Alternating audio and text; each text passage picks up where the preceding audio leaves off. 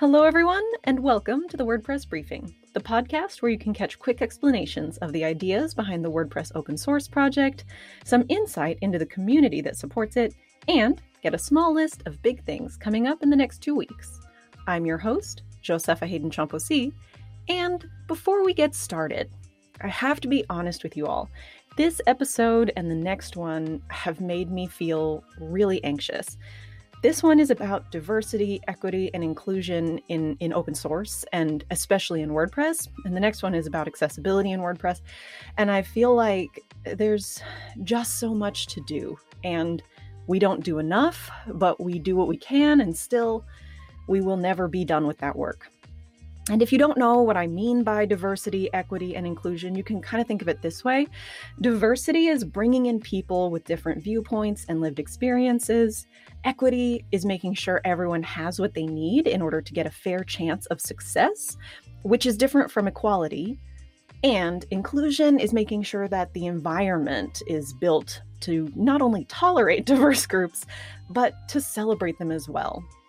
So remember this as you listen to what I have to say here. We are never where we want to be in either of those spaces. But that shouldn't stop us from looking at the things we have done to get us in the right direction. All right? All right. Here we go.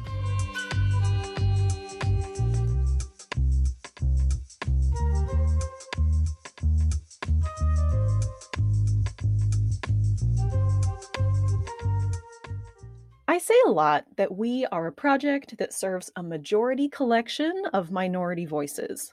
WordPress is global in reach and open source in nature, and you would assume that what allows the software to be used by anyone would also enable it to be built by anyone. After all, your location doesn't matter. Who employs you also doesn't matter. And your relative social standing certainly shouldn't matter. As long as you can communicate with the others contributing to the project, there should be no obstacle to your participation. The mission of the WordPress project is to democratize publishing, right? It's to get the ability to have a website, own your web presence, tap into passive income. I mean, the job is to level the playing field for everyone. However, it's my experience that bringing in new voices takes a lot of proactive work on behalf of leaders and contributors alike. It's not enough to say, hey, I'm having a party. You also have to say, I'm having a party and I'd like you to be there. It's not enough to think people will make their own space at this table. You have to make sure that you have table settings for everyone. And even beyond the basics of directing people to you and on toward the next steps, you have to be honest about the fact that open source contribution requires a fair amount of privilege. By privilege, I mean the luxury of extra time or extra funding or just an understanding employer. WordPress supports 41% of the web. Actually, I think it's 42% of the web right now. But less than 1% of people who use WordPress show up to help maintain it. And that 1% that does show up skews toward people who already have a pretty high level of representation in technology. And so when you look at who is building it versus who is using it, it doesn't always match. And since what we build so frequently reflects who we are, sometimes what we build doesn't match the needs of the people who are using what we have.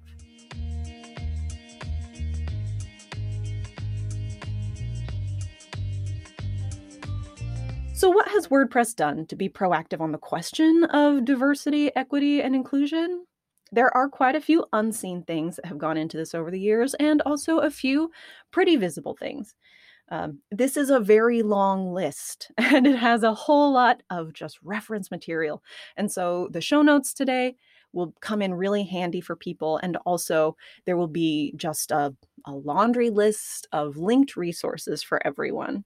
But the first thing that WordPress has done is that we have accepted the burden of proof um, I'm going to share a post about this in the show notes, but basically, that means we accept that it's not the job of underrepresented folks to figure out if they are welcome. It's us, it's up to us to make it clear that they are. So, there are three big little things that the community has kind of done over the years. One is that many teams open their text based meetings now with an explanation of what is done in the meeting, who comes to the meetings, where to find help if you're lost in the meeting, and for teams that have a specific type of request that comes into those channels that isn't handled in those channels, they also will share where people can go in order to get those requests taken care of. Many teams also have updated their team handbooks to have good beginner docs, limited use of inside jokes or jargon, and also good first bugs. And also, there is a code of conduct in the community declaring that everyone is welcome and clarifies what to do if you see folks being unwelcoming. A second big thing that folks in the WordPress community have done is that we have written down what was unwritten. Having things clearly documented unlocks institutional knowledge that you'd otherwise have to know someone to get. Clarity in process and structure helps anyone to engage with your organization, not just the people who have extra time to figure things out. What that looks like in the WordPress project is that many teams have documented their workflows and their working spaces and just their general team norms. Many teams have also started defining what it means to be a team rep and holding open processes to choose those team reps. I, along with many other community leaders, have written down countless unspoken rules, guidelines, and philosophical underpinnings so that people don't have to guess about what we're doing or why we're doing things or where we want to do them. And the more visible things that the WordPress project has been doing is the that we found ways to invite people in. Um, and they're not fail safe, they're not foolproof, but it is certainly a step in the right direction. The first one is an ongoing diverse speaker training initiative. And I'll include a link to that in the show notes as well. It is run by Jill Binder and a fantastic group of contributors uh, that collaborate with her. And and I really have loved watching that particular program grow and flourish and help WordPress make a difference where we absolutely can. The second thing that was pretty visible at, about how we invited people in was at the end of 2020, we had an all women and non binary release squad for our biggest release of the year. It was WordPress 5.6. Uh, I had a group of probably 70 women and non binary identifying folks who joined in the process and joined in learning more about the process. Some of them have continued on in the project, others have stepped away for various reasons, but all of them are welcome to return. And I encourage everyone uh, to return to contribution when time and resources make that possible for you. And then a third thing that we've done, which I have talked about a lot, is the revival of the testing and triage practices. Uh, that has been work that's been ongoing for a number of years, uh, and it happens across multiple teams it is not always immediately clear to people why the testing work and the triage work is identifiable for me as a way to invite people into this process. And so I'll be briefly clear about it right now. So, testing as a practice brings in the users that otherwise don't have a lot of spare time and that extra privilege to like figure out what's going on with WordPress and contribute their own fixes to problems. They can give back to this project by being co developers with us, co creators with our entire process of making WordPress real and usable for the largest number of people that we can because we now support 42% of the web. And then the triage practice brings in, I think, invites in uh, a diverse voice of people because you don't necessarily always need to know everything about a project in order to help with triage. And when you're helping with triage, you get active learning through participating in the process, but you also get passive learning from the people who are there who already do know huge amounts about the project and the process and everything that goes into it. And so it's a low key, low stress way to get your feet wet and start building that knowledge that sometimes is hard to come by unless you are actively working in it. So the testing practices, the triage practices, I really to the the core of my being believe that those are active and ongoing ways for us to invite in people who otherwise wouldn't have a chance to get their voices heard in an open source project. And y'all, like I said at the start, there's nothing about this list that I just shared that makes me feel like our work on this is done. Just like any muscle, you don't fight to peak fitness and then hit the big stop button on time and say, now I never have to work out again. if we did, the world would be a very different place, probably. But um, it does then lead us to the question of what are the next steps for continuing to foster a community culture that's as broad as the people who use this software? If you believe in leadership at any level, like I do, there are a ton of things that you can do right now, but I'll kind of boil them down into three big chunks of things. First, check your area of the community or whatever community that you want to apply this to for things that need a little more proactive work. I'm going to share a post called Building a Culture of Safety that will take you through a list of good first steps.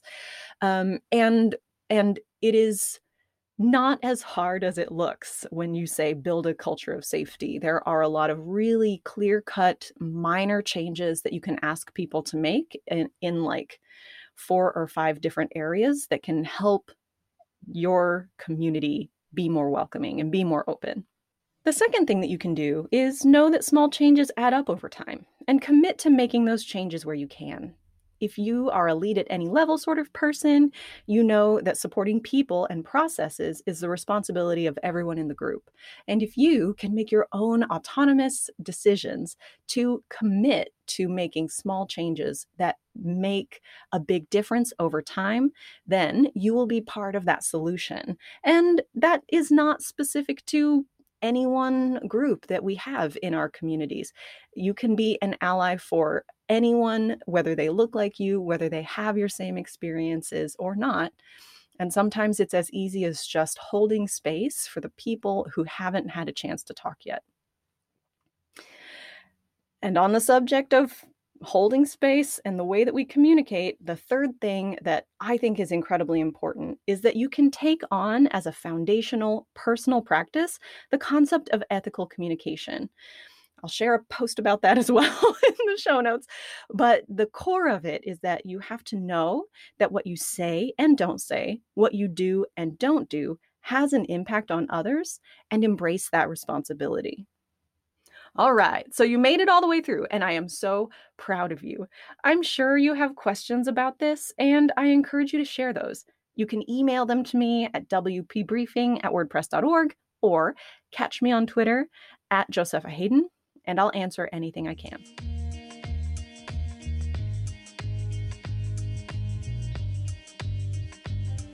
Which brings us to our small list of big things. I've got two things for you today. First and foremost, WordPress 5.8 gets released tomorrow.